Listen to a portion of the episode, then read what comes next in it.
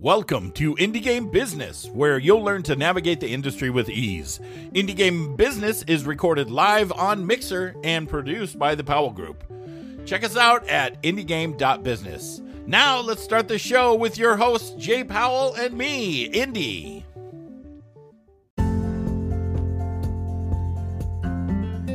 Are you looking for a publisher for your game? Well, we have something special just for you. It's the most comprehensive listing of PC, console, and mobile publishers in the industry.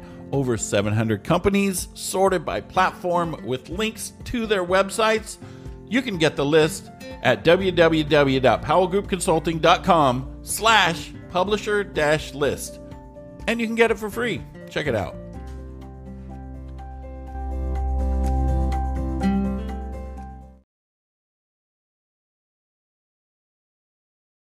What's up, everybody? This is Indie Game Business. I'm Indy. That guy way over there, that's Jay. And in the middle, we got Vedran Klanac.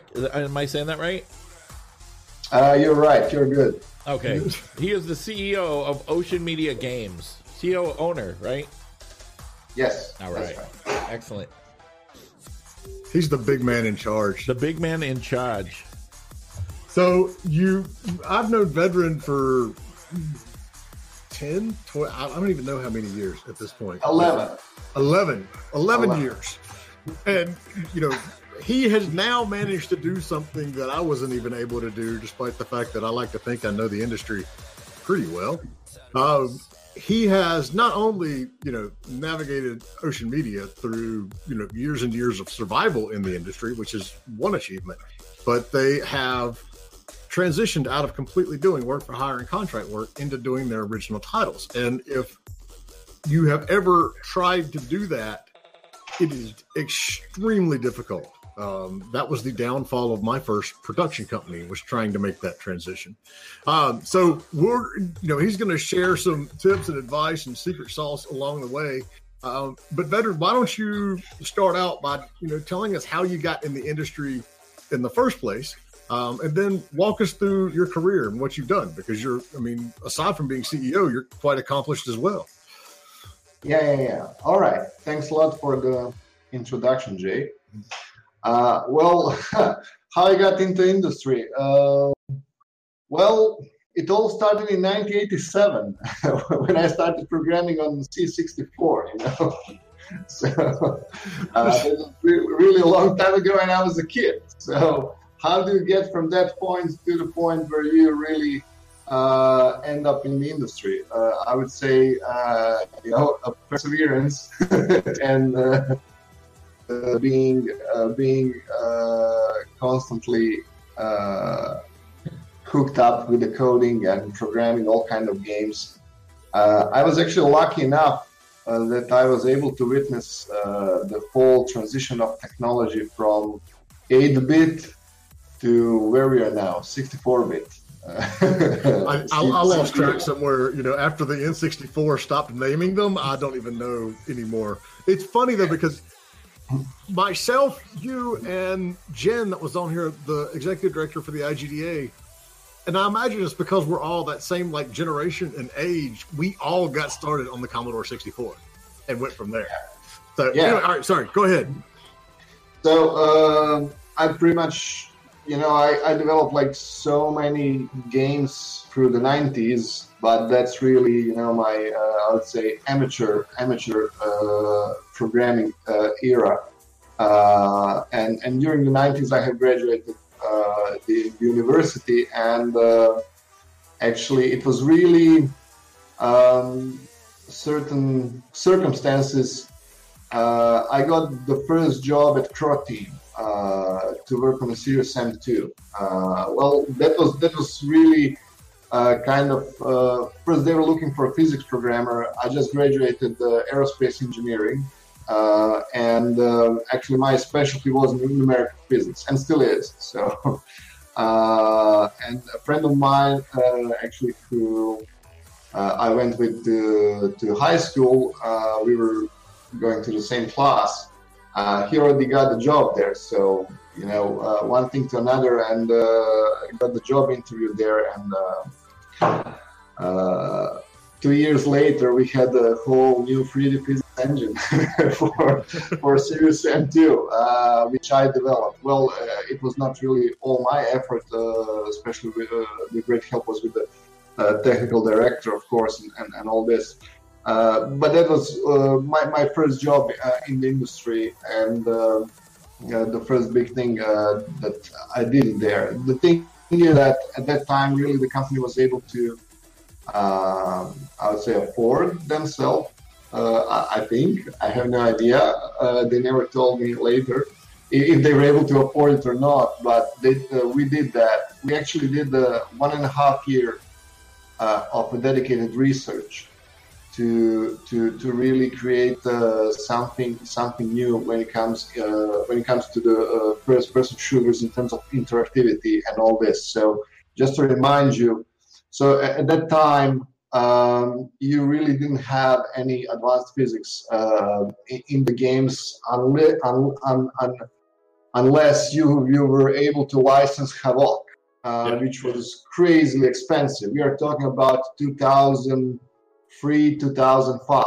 You know, so uh, at that time there were no physics chips and stuff like that. So what we did um, in Croteam, we have actually created the new core solver. I'm really going to go very technical about this because it's important. It's important, and it's important. I would say for the people who get what that is. I, I think I personally think it's a it's a part of the history in the in the games industry. Um, so what, what we did, we created new core solver, which was contributed uh, during the development of Serious Sam 2 in the op- to open source uh, project Open Dynamics Engine. Uh, and it's called Quick Step Solver. So I'm actually the guy who made the Quick Step Solver. And uh, after that, after 2005, you have a use of Open Dynamics Engine as an open source solution. In there was an explosion of games from racing to all kind of other games uh, who use that. Uh, if you just know, if you ever 2D physics engine Box 2D, which is very popular, that's actually just a derivative. Uh, at the same time, at the same time, there was a company which was called AGEIA Physics. Uh, these guys were funded by venture capital in the U.S. and they were part. Of, I think they were founded in uh, Switzerland. Uh, they were developing the same thing, uh, later on, this company was acquired by somebody else, by somebody else, and then they, that same technology was acquired by AMD, which in the end ended up as a physics chip. Mm-hmm. So we created practically the same technology um, in, in the same moment on the timeline in the industry, um, and that's it. That, that, that's for that part. That that was actually a pretty pretty big, pretty pretty huge thing at, at the moment. Uh, and I know that when Serious Sam 2 came out, it was like uh, totally crazy the amount of uh, dynamic stuff that you were able to do in the game, and uh, so and and we, we really achieved the I, I would say a really great goal there.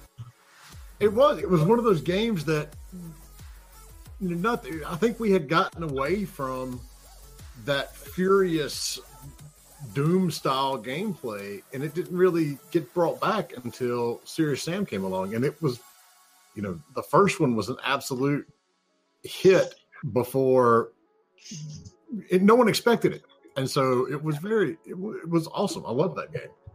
So, so when did you found Ocean Media? And well, that, that's then I had then I had uh, actually uh, and, and, and actually, I would say uh, a, a, life and career defining moment. Uh, actually, a very good friend of mine, uh, Damir Slogar, uh, who is CEO and owner of Big Blue Bubble, uh, and, and, and my long friend from early 90s here from Croatia. At that time, he founded his own company, Big Blue Bubble, uh, in, in, in Canada, and he invited me to, to come there and, and, and, work with him. And we already actually worked together in 90s here locally. Uh, and uh, but at that time we were not able to, you know, publish worldwide anything. It was still um, era of CD-ROMs and uh, 3.5 floppy disks uh, and, and stuff like that. anyway, uh, and I moved to Canada.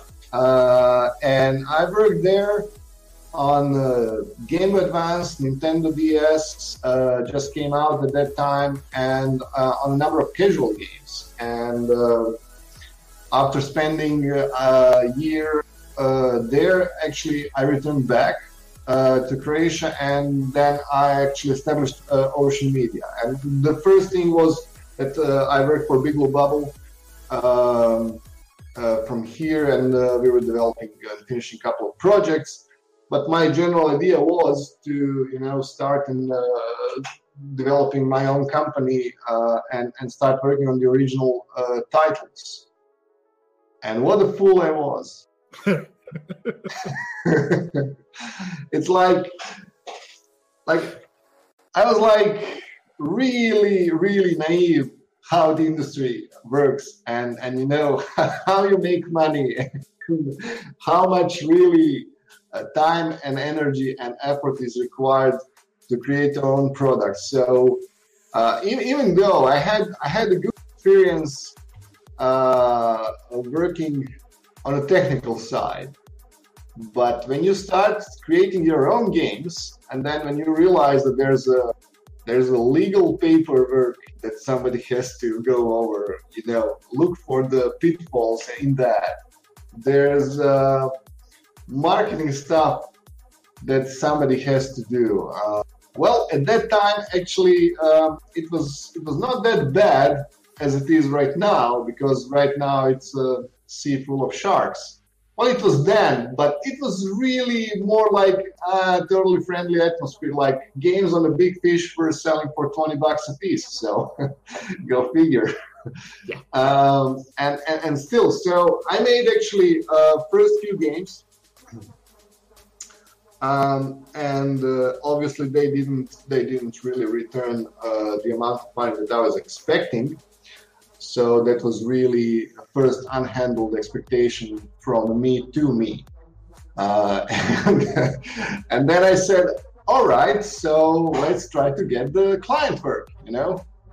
And then you start going around uh, to casual connects and stuff like that and there's no client work because it's simply you know like all the questions that you get is like oh how big is your company? Uh, how many you know dozens of titles have you made and the stuff like that. And you don't have anything to show. Like i just made these two games and i made a bunch of other stuff but nobody cares about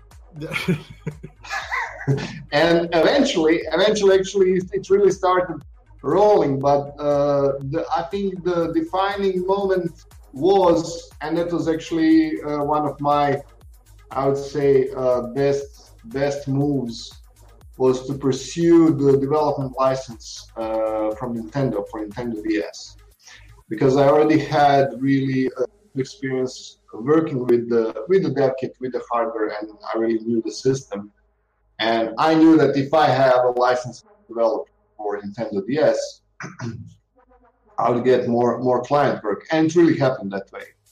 Um, we we we got one and then two Nintendo DS projects, uh, which were pretty much like uh, porting jobs from PC casual game to Nintendo DS, and that went really well. Uh, I did them uh, practically alone with two guys and like three of us made a ton of money. I mean, at that time, like three guys make like in in, in four, four months, uh, almost like a year's salary. You know, it's like we were literally swimming in money. It's like, okay, what, what what's gonna be next? And we just started uh, rolling, and then. Uh, one thing what, what I realized what what I always wanted to do uh, actually that was really in early early days of hidden object games. So uh, we coded a prototype for hidden object engine uh, and showed this around to a couple of people and actually managed to get the first job uh, for a PC uh, hidden object game. Uh, and then you know, the projects just started coming one by one, one, after another, uh, which was good and bad thing. Uh, good thing is they were really coming one after another, and like we really didn't have to even think about like what's our next project. We usually have like up to six months in advance. We had clients are coming up with, with, with new projects, new ideas and we have gone through hidden object thing all the way through through, through all the possible trends uh, which were happening from uh, early basic nobody cares it's just jumbled scene how it looks like art wise uh, all the way to the fancy books licensing I'm not talking about Mary Kay. I'm talking about uh, something else. uh, so when people started uh, doing projects based on the hundred-year-old, uh, you know, public domain books, and then you would have free Jekyll and Hyde hidden object games coming at the same time, and stuff like that. So I have seen it all. Um, the bad thing about that was uh, that you end up actually, and, and, not just with that, but uh, with the, the, hidden object was actually our, our first, I would say, lane of uh, client. There are a number of other uh, things that between which we managed to uh, diversify, uh, mostly on Nintendo DS and later on 3DS, which were some, you know, games for kids seven to 12 years based on kids license properties on the cartoons and stuff like that. But when it comes to the PC uh, client work, and Mac was picking up uh, slowly, you ended up being casted, uh, and, and you end up in one genre, and it's really hard to break out from that. Yeah. So for years, we wanted to do um, time management games and you're just not able to score any project, you know, time management game because the first question was like, all right, how many time management games did you make? None, but we did like 30 hidden object games. And then, uh, but they stopped listening after you said none. That's the problem. yeah. And when you say none, it's like, okay, that's the end of that conversation. So, and, and, and, and, and that was the problem. Uh, uh, and and I know that it's not just it was not just with us. I, I know a couple of guys, you know, who are working in uh, racing games, and they're trying to do something else, and it just it just doesn't work because uh, everything what they get on the table is like, oh, here's the next racing game. It's like, but this one is with the Smurfs, you know.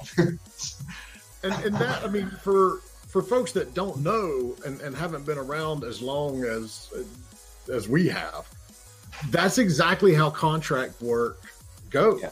I mean, and you you do get situations in, in the the casual hidden object time management bubble that was going on 10 years ago is a great example. It's like, you know, we were sitting there churning out these games as fast as we can. And, you know, that's where you and I started working a lot in depth together.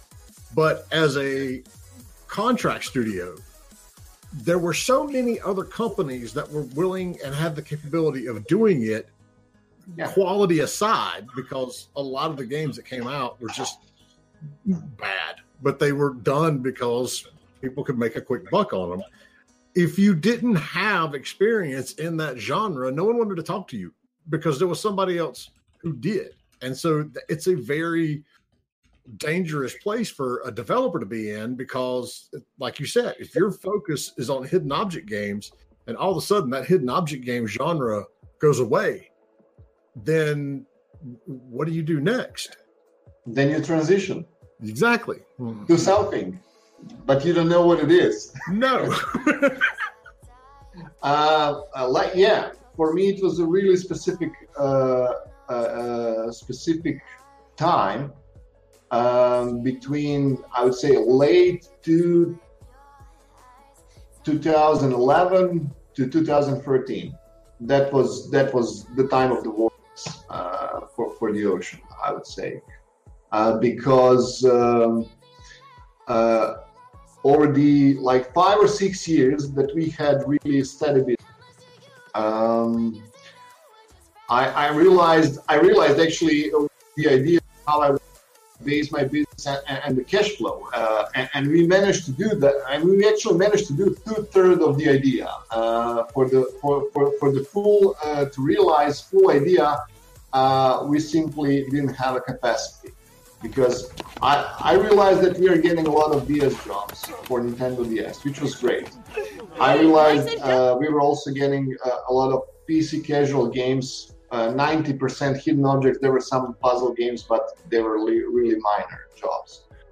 And and I said, okay, the third one, the third uh, source of revenue, uh, we should start doing something original, something on our own, uh, and you know try to push that to the same distribution channels that all these other our clients are doing.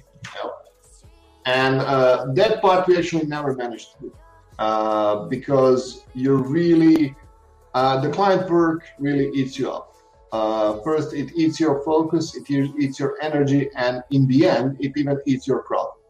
Because sooner or later, you're going to end up in downtime uh, between the projects. And what you earned on some other project, you know, you have to spend that for the paychecks and for everything else uh, between you're getting to the next project. Uh, and, and, that never happened. Actually, we really did managed to create one hidden object game, which is even not that badly rated, um, even still exists on the portals, somewhere in 2011, um, which generated a really good return on how much we invested. Uh, but all the profits were like totally eaten up by, you know, our downtime uh, at the time. And then we are entering in the era where Nintendo DS is dying. It's practically when Nintendo V came out, Nintendo DS vanished overnight. Literally. And, and that was like six guys who used to work on that. I was simply not able to, you know, secure anymore that, you know, source of revenue there. So we managed to transform to some maybe a little bit bigger casual projects and all this. But at the same time, um, you had casual games going down from the price point 20 bucks in 2007 2008 in 2012 they were to what 299 on big fish? Yeah. and then you had to fight to get the collector's edition so that you get featured for like 14.99 but to get in the position to be uh, a developer to create a collector's edition that's really quite a quantum leap in terms of business and at that time i realized uh, that there are two things which can happen actually three and the third really happened one thing is uh, and I actually didn't didn't expect that that third is gonna happen. Uh, first thing is like DS is going out uh, for Wii. You re- you really needed to have a little bit bigger team because it was more serious console, uh, practically like a PC, and uh, you, you you required a, a, lot of different resources, and, and and you had to have a 3D engine, which we didn't have at the time, and um, so, so I said, one thing is uh, we're going to go out of business. That didn't happen.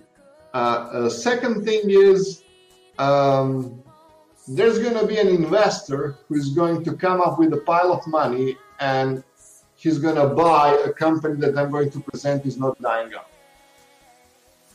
And that didn't happen. Uh, and the third one is we're going to shift as a company and we are going to start making our own games, but I, I have no idea how. With what money and with what people. And um, actually, um, the tr- transition, the whole transition looked. You remember the movie Stargate from the 90s? Yeah. Well, it's something like that, you know. You know, at one point you're here, and then you cross through the time gate, and then it's just you know pharaohs and, and so it's like you enter with a team of 15 people, you go through the vortex, you end up there, and the 15 different people that you don't know stand beside you and you're now working with those guys and you're making games and it's a whole different setup and it's a whole different team uh, and it somehow really uh, uh, works already for like I would say good four and something years. Now, um, so what actually uh, had to happen is the whole transformation of the team because um, we couldn't afford the paycheck, so a number of guys had to go. And over the time, these guys were pretty much uh, some other people took their roles, which are either freelancers or or, or the contract workers that we used to uh, work with when we needed like an extra extra hand on on, on the projects uh, during the production. And somehow you end up, you know, uh, working on you know your original titles. Now, how do you work on your original titles? Well, basically, if you want to do that, you you need to continuously think about the ideas. What is that you want to do? And I was really doing that from the day one that I, uh, you know, uh, started my company. So I had ideas what kind of games I want to do. Now there was really uh, my ideal, my ideal transition uh, looked like the way how I was picturing that for myself in my head was all right, so we are going to do a client work. We're going to do a couple of really high profile projects. Uh, those projects are going to end, and we are going to pile up enough money that we live for a year to make an indie game. It just doesn't happen. yeah, all right. But explain. I know that, and you know that because it, it I call it that treadmill. And once you're on that treadmill, it's next to impossible to get off of it because, like you said, yeah. you know, you're yeah. the profit that you've got coming in is getting eaten up along the way. And so you, you yeah, there's, everybody there's, has that same thought. It's like I'm going to do a lot of contract work and save our money, and then we're going to make our game. It never works out that way.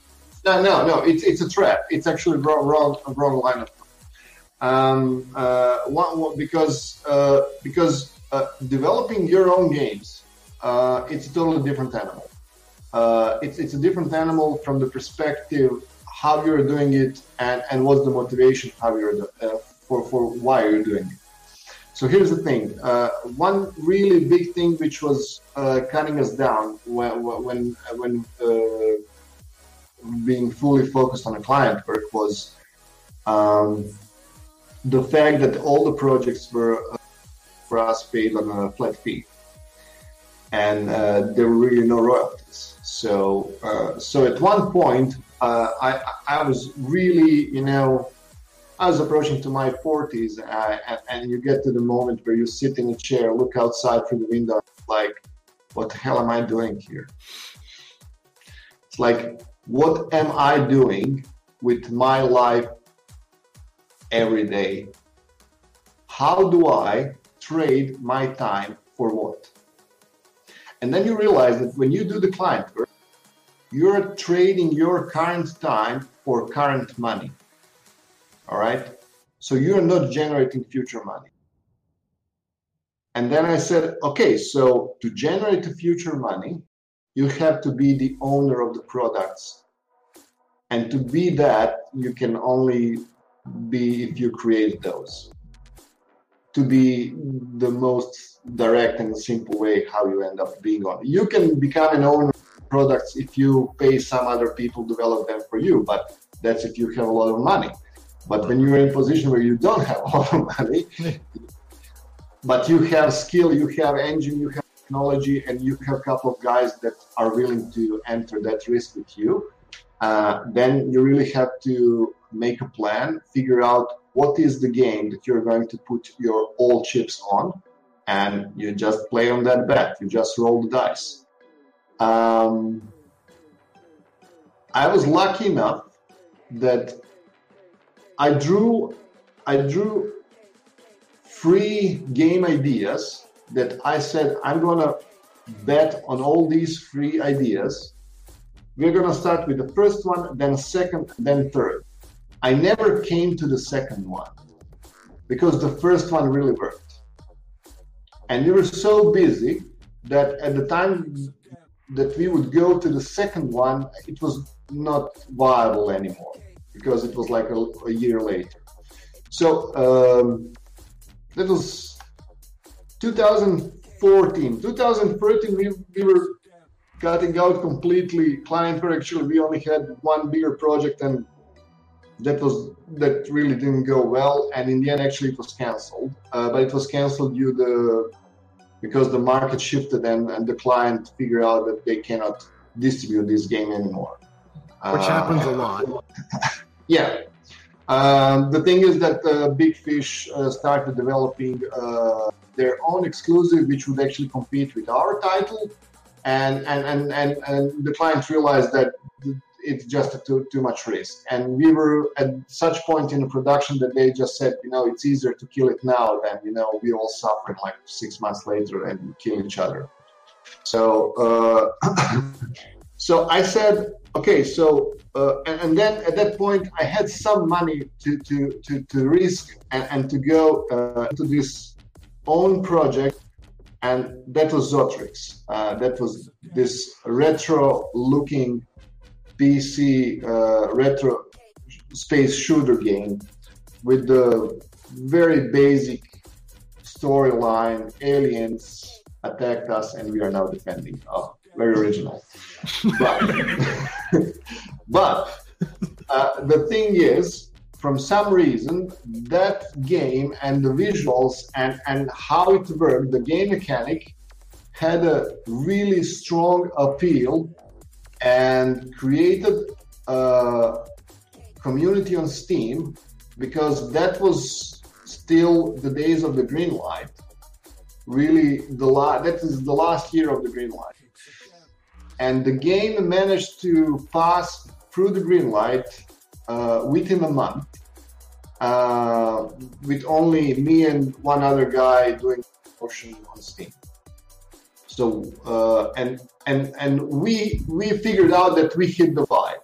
Now the thing is, I said, okay, so what we need is we need to create a game, and in the game, which is going to create some cash flow for us for the next couple of months, because I was not planning anymore for six months or for a year in advance.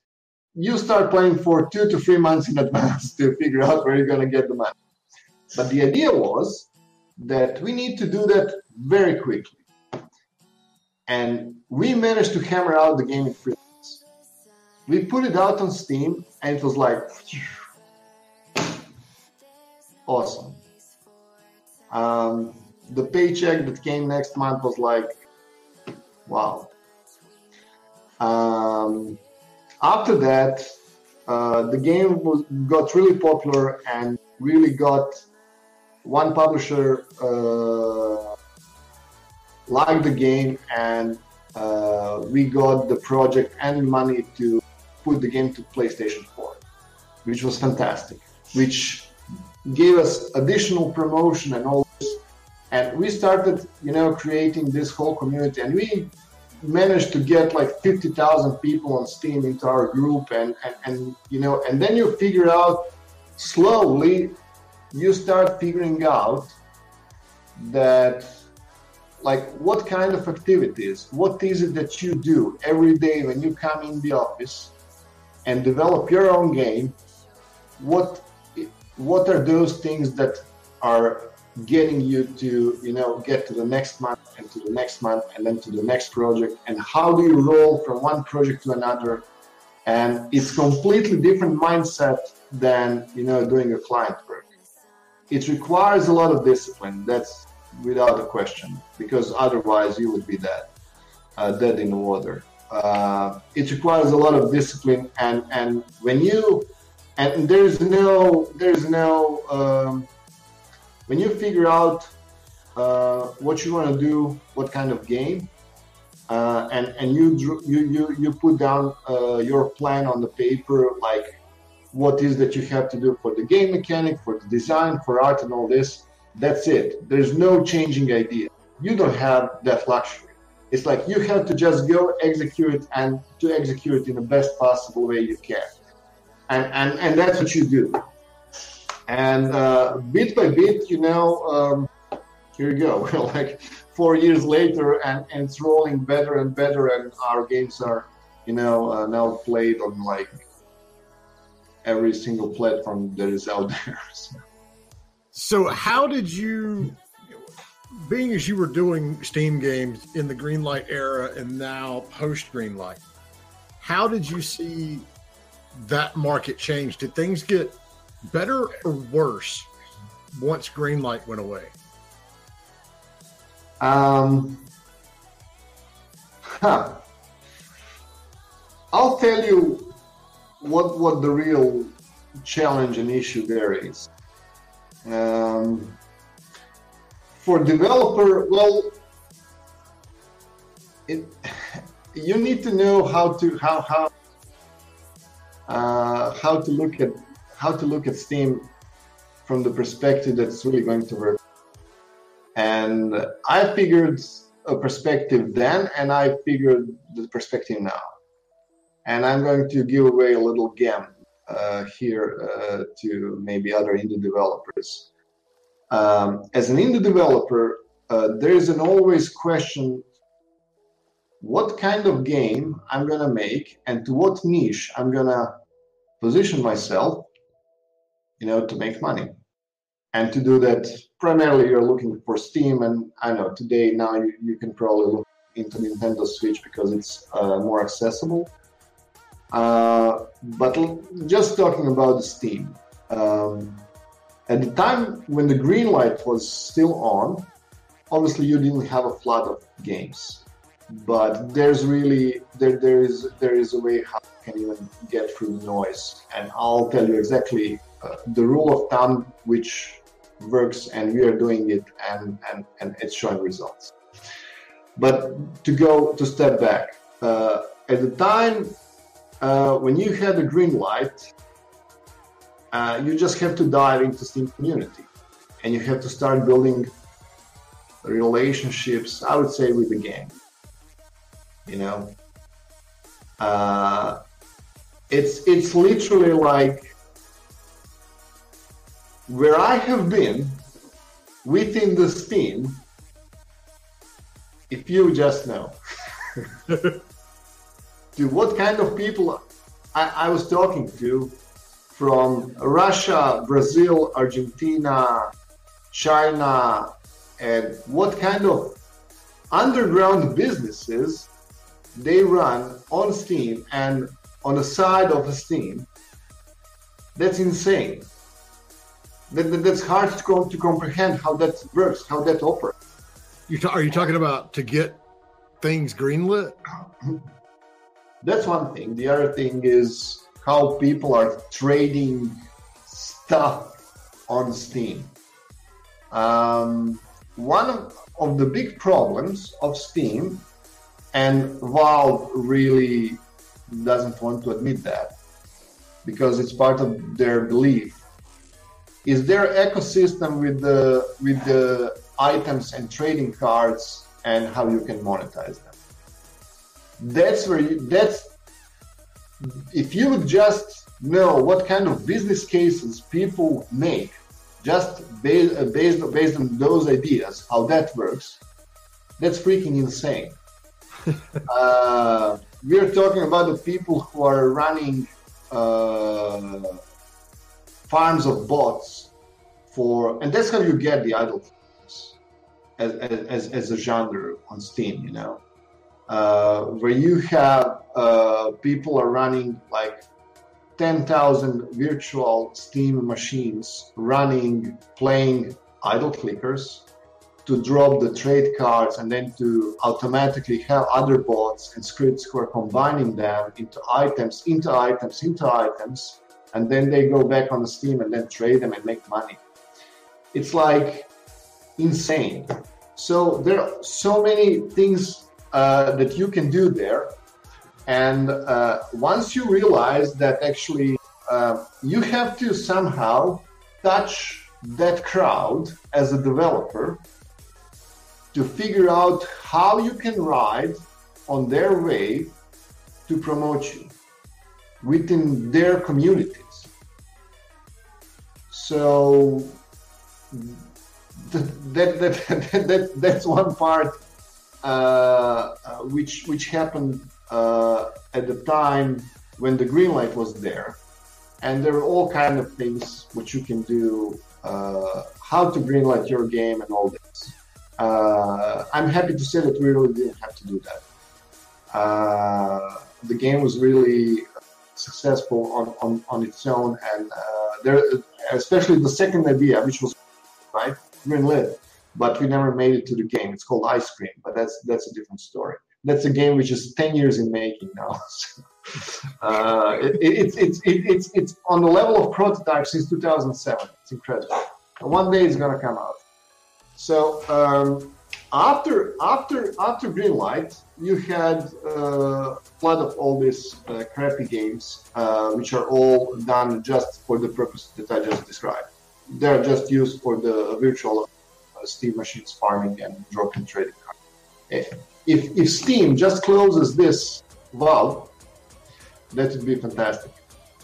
Because then uh, the, the Steam uh, as, as, a, as a channel for uh, really uh, uh, nurturing uh, the environment for the developers would, would come to the full purpose. Right now, it's, it's not that. But if you want to make a game on Steam and you want to make money, how do you pick to what genre uh, you're going to make a game? So here's a rule of thumb which actually uh, has uh, has has good good good gives you a, a good good way in direction. Uh, first thing what a lot of people would say, "Oh, I'm going to use Steam Spy." No, you're not going to use Steam Spy because it's crap. All right, Steam Spy, Steam Spy is absolutely unusable. Whoever thinks that it's uh, usable is just the spy.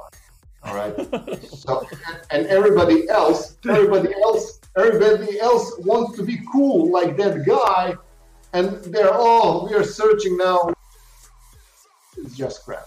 Just, the numbers. Disregard the show that we did talking about Steam Spy. Yeah, I was going to talk to you about that, Jay. so, all right, here's a question. I mean, because you know I use Steam Spy, but I don't use it nearly as much now that they did the, you know, Steam did the crackdown on it. Here's a question. So, why do you use the Steam Spy, and why do you? For, we have because there's no other data that anyone can yeah, get outside what of NPD. Data? For example, what data are you using? The old NPD data we used to get. But you don't get that in Steam Spy. No. No, uh, NPD doesn't get it anymore because so much of it is gone digital. You know, we used to get a nice spreadsheet that Battlefield 1942 sold 10 million copies at Best Buy this, you know, month and all. Yeah, but you, you never got but you never got that information from Steam Spy. No, no, you get estimates. But I mean, that's all you have. I mean, it's a, no, no. I'm listening. You, the devil is in the details. So let me guide you through the details. The only information that you get on a Steam Spy is the number of owners. Yes. Not necessarily how many bought it, it's the owners. Yeah. Exactly. All right. So, so then what do you use in its place? There was actually a GDC talk about this and when you combine two ideas, then you get to the point where you can get the meaningful information. It's actually Steam itself, but it goes like this. Uh, there is one smart move that Steam did, uh, which enables this idea to work. Uh, they have changed how they count uh, the reviews for the titles. All right. So now they don't count anymore where you receive the title for free, where you just got the uh, Steam key, but they count titles which you really purchased. So uh, there's a rule of thumb, and this was done by an experiment, and it was confirmed that it works. You go to the title, you see what is the uh, number of reviews when you have like positive, negative, all. You take this number and multiply it by 70, 70. That's the rough, very good estimate number of copies sold. So only one in seventy people will actually leave a review. Yeah, yeah, because that that that's just the uh, the number which is uh, purely psychological and social norm. Uh, there is a GDC talk about tech. Um, a guy did that test and he got the sales numbers, real sales number from like dozens of developers, and he managed to figure out this analytics just from analyzing the data. It's actually uh, the data mining uh, information, and it's very interesting. So, how do you? Let's say, for example, I'm, I'm, you know, uh, going, we are starting to work on a dungeon game. So here's the thing: uh, one of the most popular dungeon games out there uh, is actually from 2012. It's called uh, Legend of Grimrock. These guys from Germany. Mm-hmm. So uh, Legend of Grimrock costs 15 bucks. Uh, they have 4,750 reviews.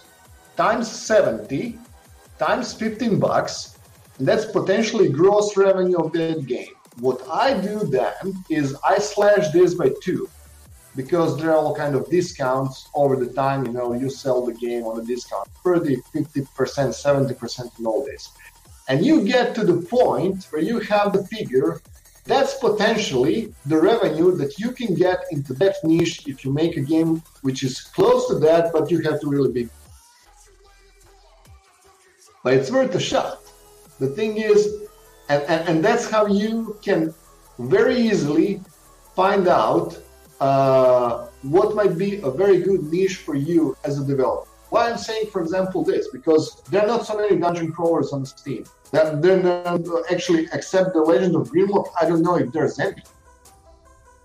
You know, there's not. There's there's not. There's some in development, but it is one of those genres that, you know, ironically, yeah. almost got tubed by publishers, but now is back. Yes, and it's it's interesting that this genre is getting back but the potential revenue for them is 2.5 million bucks.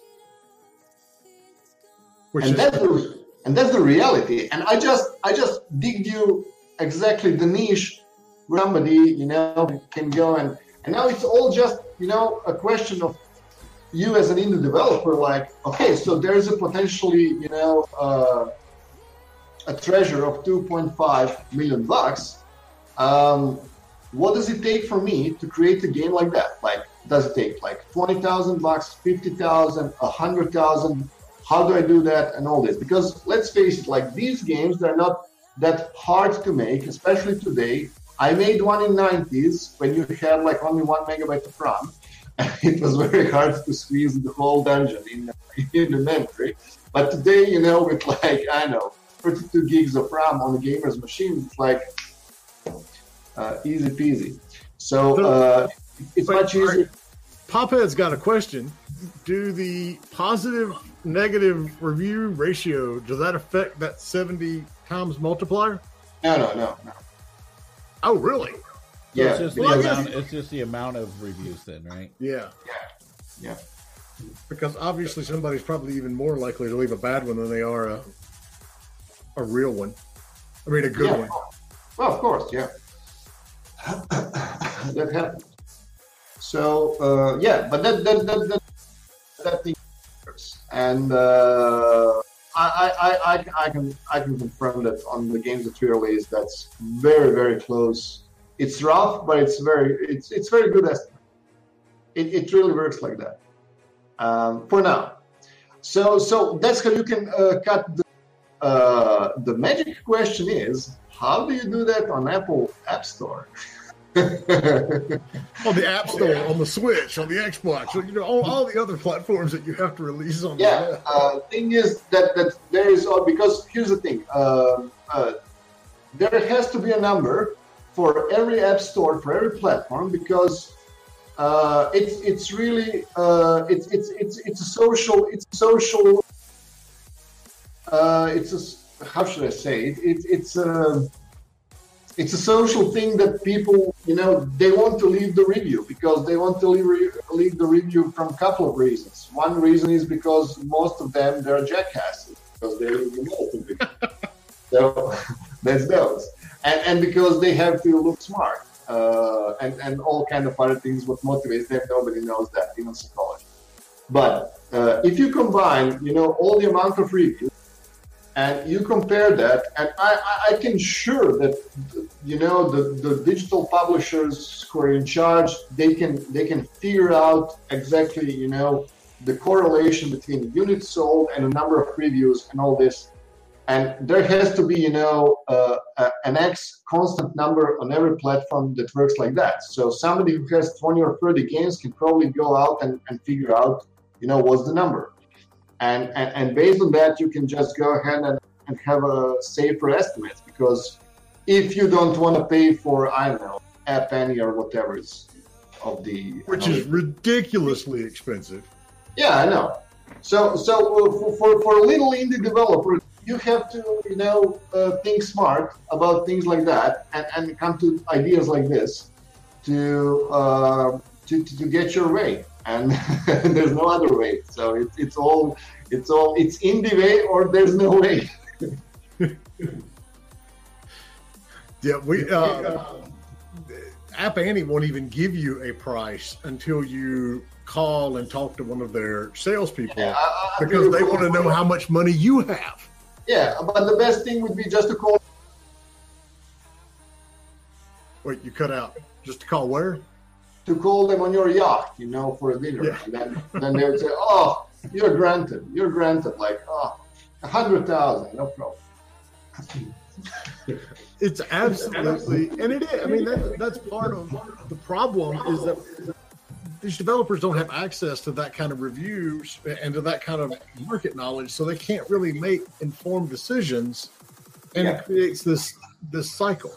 So, I love the insight on if Steam would get rid of the Steam cards, which I don't disagree with you. I don't see the point in them other than fostering, you know, a gray market, black market, and encouraging shovelware.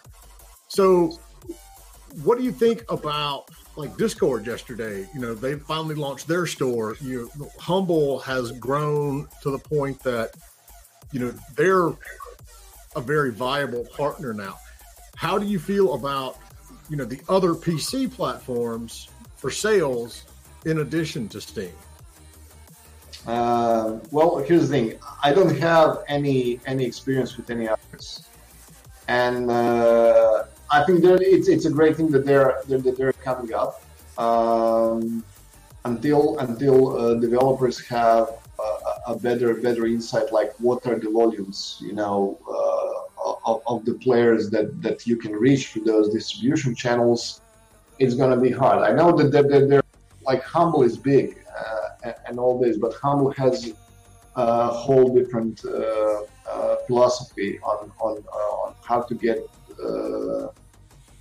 uh, games to the people because of their you know like uh, high volume low low low priced uh, bundles and, and stuff like that which is which is their majority uh, uh Uh, uh, of purchases. Uh, i wouldn't say uh, that there are people actually i would say that there are but i know. I, I, in, in, my opinion from what i hear from other people and how, how people look at that if you're buying games on Steam, like you would not go to buy your game on the same price on Humble Bundle. It's just because I know you would, uh, because you have your game, all games organized in the Steam library and whatnot and stuff like that. So uh, there would have there, there, would have to be uh, something that that uh, would be motivational for developers to start getting there more and more.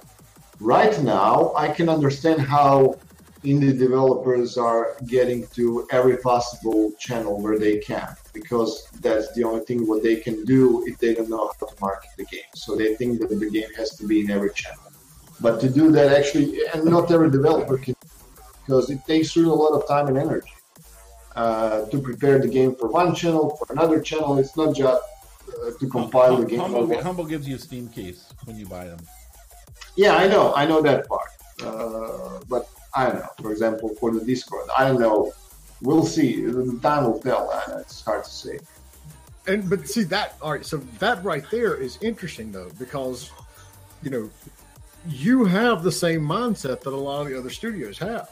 You know, you're not operating in a bubble. And so if you're sitting back and going, yes, we have these other options for distribution, but it's a lot of work and it opens up more issues with possible bugs. And I don't know what my sales are going to look like coming from it.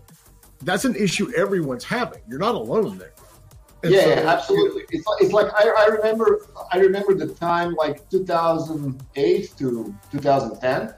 So you had your own casual game, and then I had a fantastic idea. Oh, there's like 25 casual portals. so yes. I'm going to put my game on all the portals. Like I got the contracts for distribution, and you can see that they're all templated. They're all same, and all the companies are registered in Cyprus. None of them in states and, uh, and, and, and, and, and, and, but they're, you know, big shots. Uh, and, and, and I'm figuring out, okay, now I'm gonna put my game there. And then you figure out, okay, there are three channels like Big Fish, GameHouse, and iWin. And all the others, you don't cross with the sales the boundary wire transfer. You know? It's like ridiculous. And and you have busted your ass for every single one for some reason.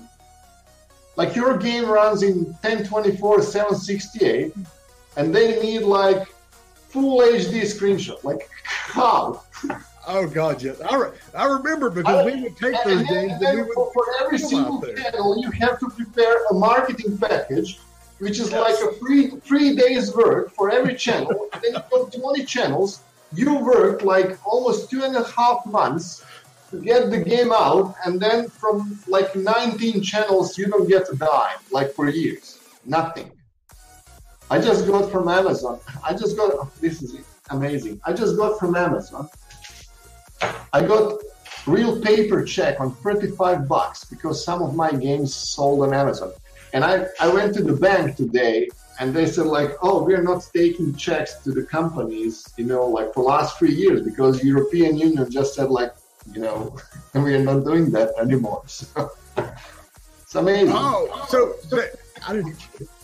So one, it's frankly sad how poorly Amazon has tried to attack our industry. Oh yeah, and they're still attacking it very poorly.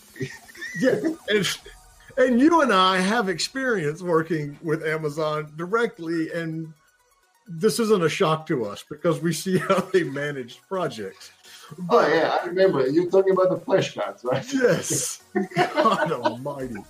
Uh, but you know they're sitting there with what is the statistic? It's like ten or fifteen percent of any any kind of purchase made online is purchased at Amazon. It's a ridiculous number, but they haven't been able to put a dent in Steam.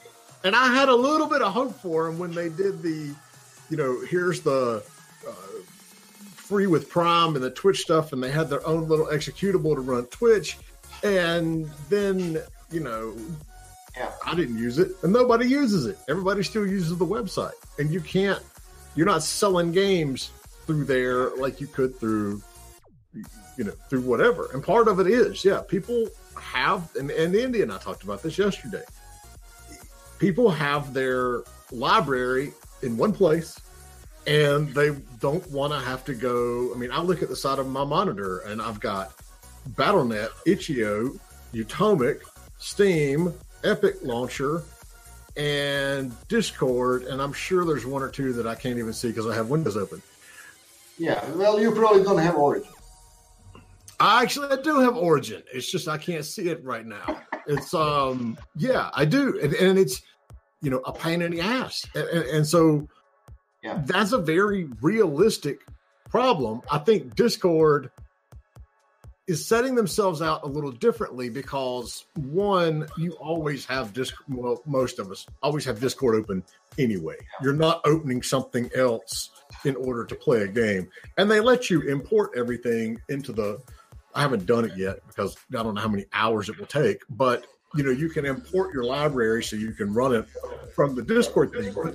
You know, getting people to jump to another platform or another application to buy games is a gigantic pain in the ass. Unless you're somebody like Epic that says, "Hey, you're going to be playing Fortnite anyway, so you know, open this up," or Blizzard with BattleNet, which is yeah, yeah, but that's a whole different story. Yeah, those are that's a, that's a different ball game right there. It's like, why would they even want to be on Steam? Well, they don't have to be. That's the thing. Yeah, well, know, yeah, exactly. Yeah. So, what do you think, looking back, is the the best decision that you've made in the last five or ten years in terms of moving Ocean Media to where it is now? The fact that I really decided to move. To what? To what? Yeah, uh, uh, the, I, the best decision that I decided to transition. Actually, uh, I'm uh, and, and, at the same time, the worst, the worst idea, the worst thing that I did is that I didn't do that like maybe two years earlier. Um, uh, that's that's the whole thing. But uh, that, that, that, that's, for example, from current perspective and from, from the wisdom that I have now. But uh, looking back, it, it's it's really it's really hard to say if I really could because just because of the circumstances of uh, because some decisions are really made, you know, based based on the moment where you are on your position.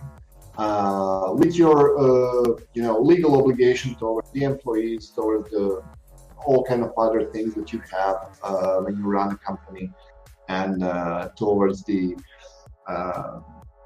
I don't know the cash flow that you're generating, and you know it's if you're generating you know X amount now, and you know that in five months you're going to generate X slash five, you know uh, it's it's not easy. It's not easy uh, decision to make, but.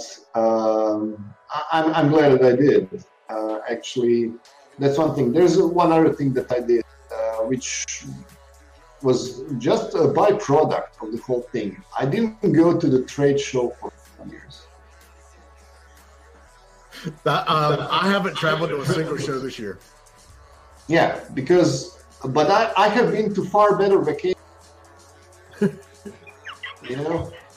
Uh, what, is it, what is this vacation you speak of? I know. I, I, I spent like weeks in jungles.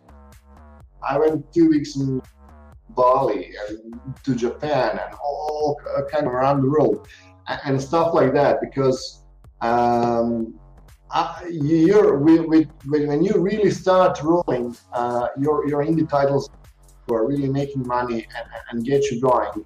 Uh, you realize that that's what you have to do. Uh, go to the trade shows. Ah, not that crazy. You know, it's rather thinking like where are you're gonna go on a vacation with you know your wife or something. So uh, that's that that's like uh, a, a, a, far more more uh, con- content and and, and, and relaxed uh, environment to to operate. So um, yeah.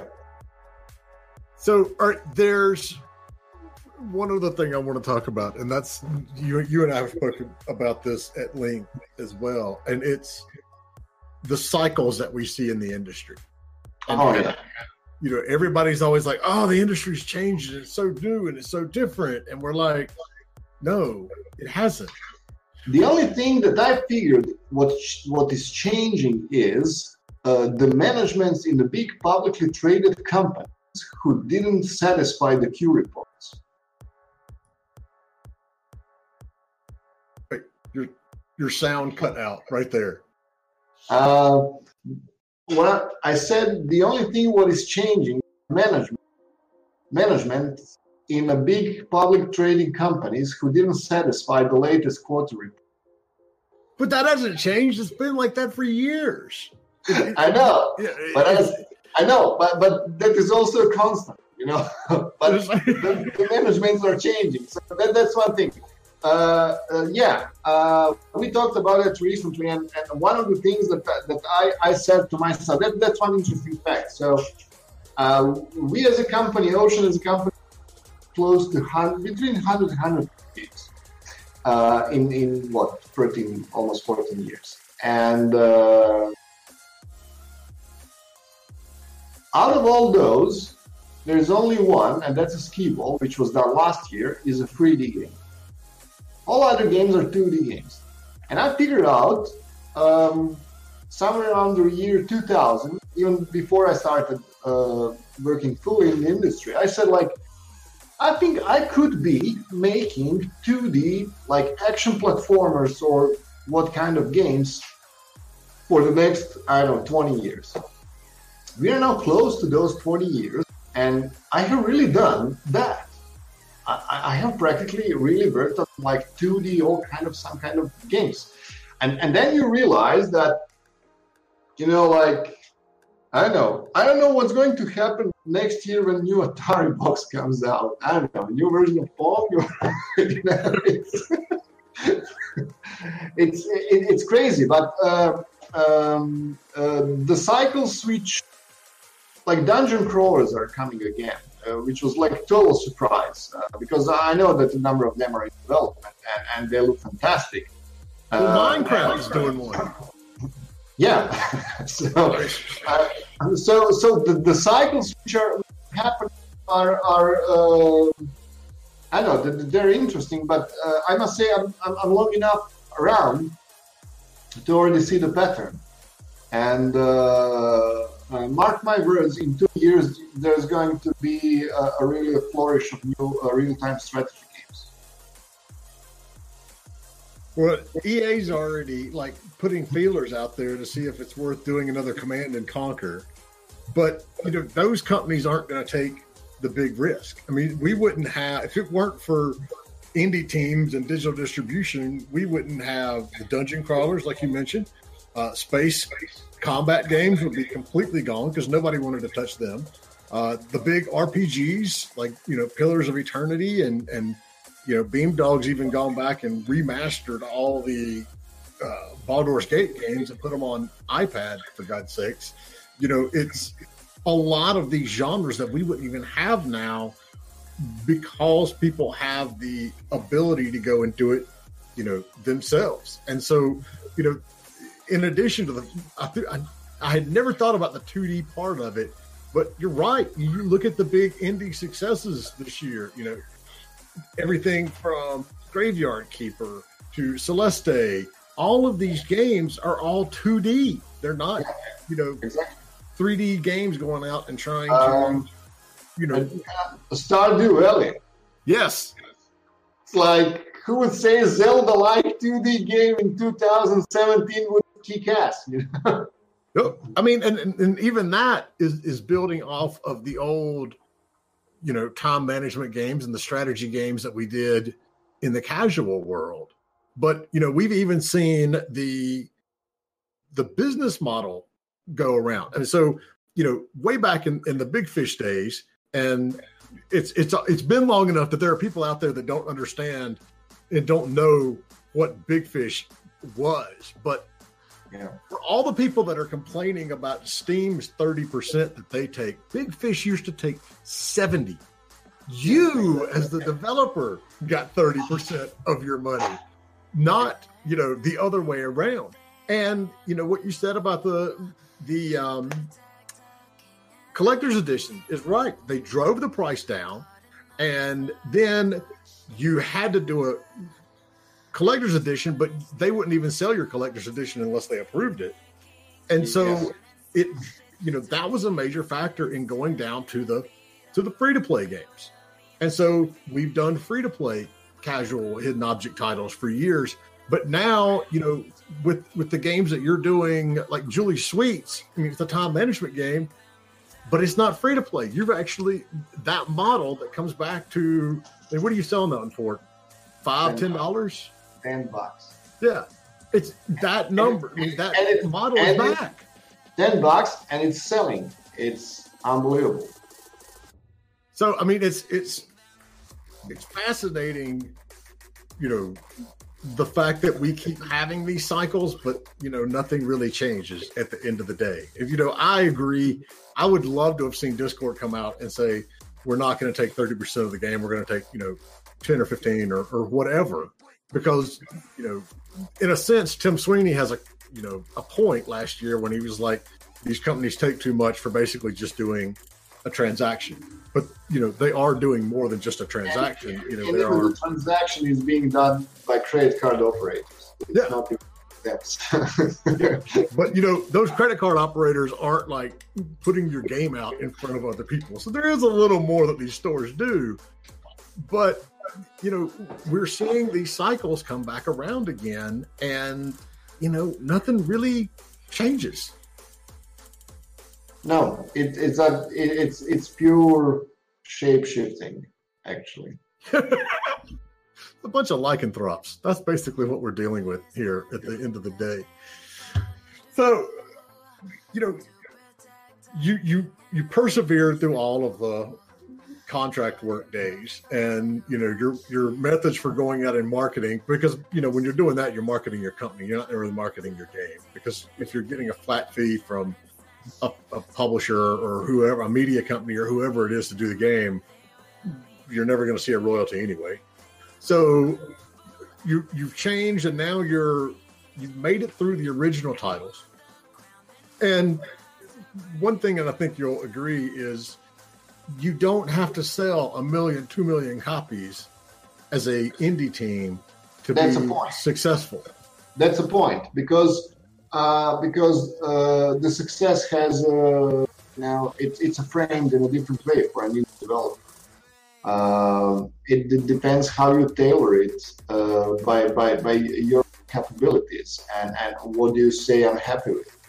Uh, of course, that everybody would be happy like five million copies sold, but l- let's get real. Uh, if, if you if you sell ten or twenty thousand copies on like ten bucks, that's it. You're really you you, you can make at least one or two new games, and and, uh, and and and continue uh, building your audience and, and uh, all kind of stuff that you're building around. So uh, yeah, uh, the success has has has uh, has a uh, it's it's on a different scale uh, for, for an indie developer, and uh, a lot of people probably not even aware. Actually, it's not that hard to achieve that. I mean, it is. You you have to really work hard, um, but uh, you, you can get there. That, that, that's that's for sure. So let me ask you this: How are how are you marketing your mobile games versus how you are marketing the the Steam and the Nintendo Switch, PS4, Xbox games? What are you doing to get it out there and you know to get some sales going on those? Just like asking, you know, famous chef, like what's he is. But, all right, I mean, I'm kidding. I'm kidding. I'm kidding. um, well, yeah, that's really um, that's probably uh, know-how that uh, you you build over time, and uh, you're constantly learning. Um, so for mobile games, um, mostly doing really uh, Facebook ads. That's one thing but the realities of the facebook ads uh, is how you figure out you know how to properly target uh, your, your your your ad. And and and for that really goes uh, down to figuring out who is really your audience um, in, in what countries and all this. Um, now uh, on the mobile side even even small and indie developers they have um, a lot of tools which are free available um, for integrating analytics and all this. But the reality is that nobody tells you like everybody has you have like 10 different uh, analytics services which are free, which you can integrate in your mobile. And then what? Like a lot of people even don't understand what are the cohorts, what are the segments, and, and, and stuff like that. So you really have to dive in and figure out how that works. Um, on top of that, um, what we started doing recently and, and figuring out uh, is, is, is something which really high profile companies they have like a number of people and, and the whole departments uh, employed just to do how to focus your marketing and how to track properly um, your dollar spent uh, on your audience, on your channels. Actually, in other words, how to the real uh, attribution trackers and combine them with your advertising campaigns. And we started using uh, user acquisition through advertising networks. So um, there are a number of them. I'm not going to advertise any of these. Uh, everybody can Google uh, those, and a number of those are really, uh, really free and easy to integrate. But but it, it really takes time to figure out all the pieces of puzzles. How do you combine the marketing mechanism? So when you put five hundred dollars to the Facebook ad, that generates like two or three thousand dollars in sales, for example. Uh, I would say that's a good result. If you manage to do that, then you you're, you're, you're, you're figuring out. To do that, honestly, you really need to, uh, it, it goes back to the whole philosophy of developing your product and, and, and, and about your price point on, on, on, on, on, on a, in a mobile space. First thing is, I don't think that indie developer should price their game less than five bucks on, on, on App Store. That's one thing. Uh, the other thing is uh, when you price your game five or ten bucks, you have enough margin to spend for the user acquisition. Because here's the thing, something that a lot of people know or they don't believe. Once you start doing user acquisition, it freaking really works. If you get game in, it's it's literally like imagine that Walmart built, you know, their mall and they put it in the middle of the nobody knows for it. Who's going to buy in Walmart any Nobody. So it is it, it, it, the whole the basic principle. The whole basic principle is to to, to get your game uh, out, but you really need to figure out how you're going to uh, focus uh, focus your, your your audience. What we usually do is uh, we do a test for a month uh, with three or four different ads that we have general basic idea in the start where our audience might be. And then when we see where do we get, when we figure out, okay, we, we are seeing here the bigger numbers, the better numbers, and this and that. And then you just steer your campaign in, in, in a different ways. And then at certain point where you figure out the uh, that your attribution is uh, giving and if you have money, you you know just pump up the volume. And that, which is a good point because we've always seen for years user acquisition is so expensive and it's inhibitive, and you're dropping. We talked about it last week with George. You know, they're dropping six figures on user acquisition, but they're doing that for free to play games. And so it's much easier when you're doing it for a premium game because you know, you know, the the the breakdown is much more clear in terms of this many people are going to download it and your conversion rate is going to be X. And so you can figure out what your cost to acquire somebody is. Doing it for a free to play, play, play free to play game as an indie developer it's crazy. Um, if you don't have or don't know somebody who show who can show you how to do that, it's suicide. You, you simply can't do that because that's that's literally like um, like uh, walking on a thin line. Yeah. It's one one step and you're done. And and you don't have the money to make an impact anyway as an indie dev.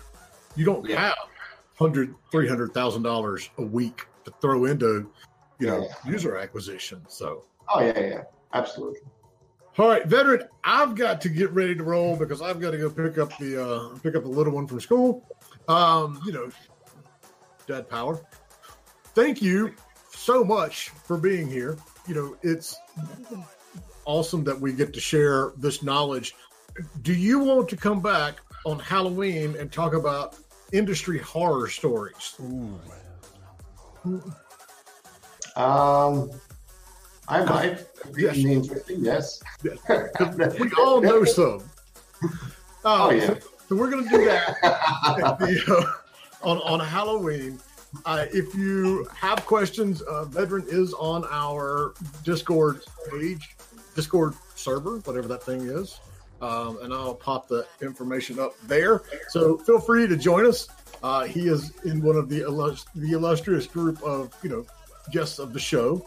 Um, Indy, you got anything on, our, on on the outro here? Anything we need to cover? Um, not really. That was a super interesting show, though. I learned a lot. That's why I'm silent in the background here, just absorbing all this information. Because this is like totally out of my realm of things that I've done before. So, you know. There you go. Well, All right, I did thanks make a game. guys. I did make a game, and it did sell ten copies, and it did take me a year and a half to make. So maybe that will be uh, part of, of the horror, one of the horror stories. No, you just you just have to optimize your parameters. It's all fine. Yeah, That it, you- you don't get to call that a horror story because you actually made it to launch. yeah, I did one- make it the to one- launch. I did make it to launch. Well, then the only thing what you have to change is to make a ten years, a 10, 10 games in a year. That, that's the only That's thing. just ten games in a year. Yeah, that sounds like no problem. No, I'd actually really put a sour taste in my mouth, and I really didn't want to like be in game development after that. So I kind of shifted what I was doing. But yeah, no, it's a good show. So what is our next show? Our next show is Wednesday. It's a surprise. a also known surprise as show. I haven't got it nailed down yet. Yeah, It- Friday it- we're going to be just gonna be me and Jay playing Fortnite. That's all it is. It could, It's- oh god, that'll be a nightmare. um, we we will have somebody. I've got a couple of folks I'm talking to. We're just trying to get everything sorted out. And if not, there's plenty of stuff that you and I need to catch up on. Yeah. Anyway, There's a lot So, of news for sure. There's a we- lot of We'll be here one way or another on Friday. The 26th, though, that's you're going to be gone that day. I'll be gone that day. we actually, despite what it says down below on the schedule, we're not going to have a show that day because I've got things I'm doing in the midst of that too. Um, but Yeah, I'm gone from Yeah. Sunday till Sunday, I believe. at TwitchCon. TwitchCon. Yeah. All right, man. All right. Thank you, Vedran. Yes, you are you so always much. welcome on the show. Thanks so much for sharing your knowledge. Um, Thank you, guys. It was uh, really a pleasure being there with you. Thanks. And if you guys are new watching, just make sure and click the follow button so you can get notified when we go live. Peace. exactly.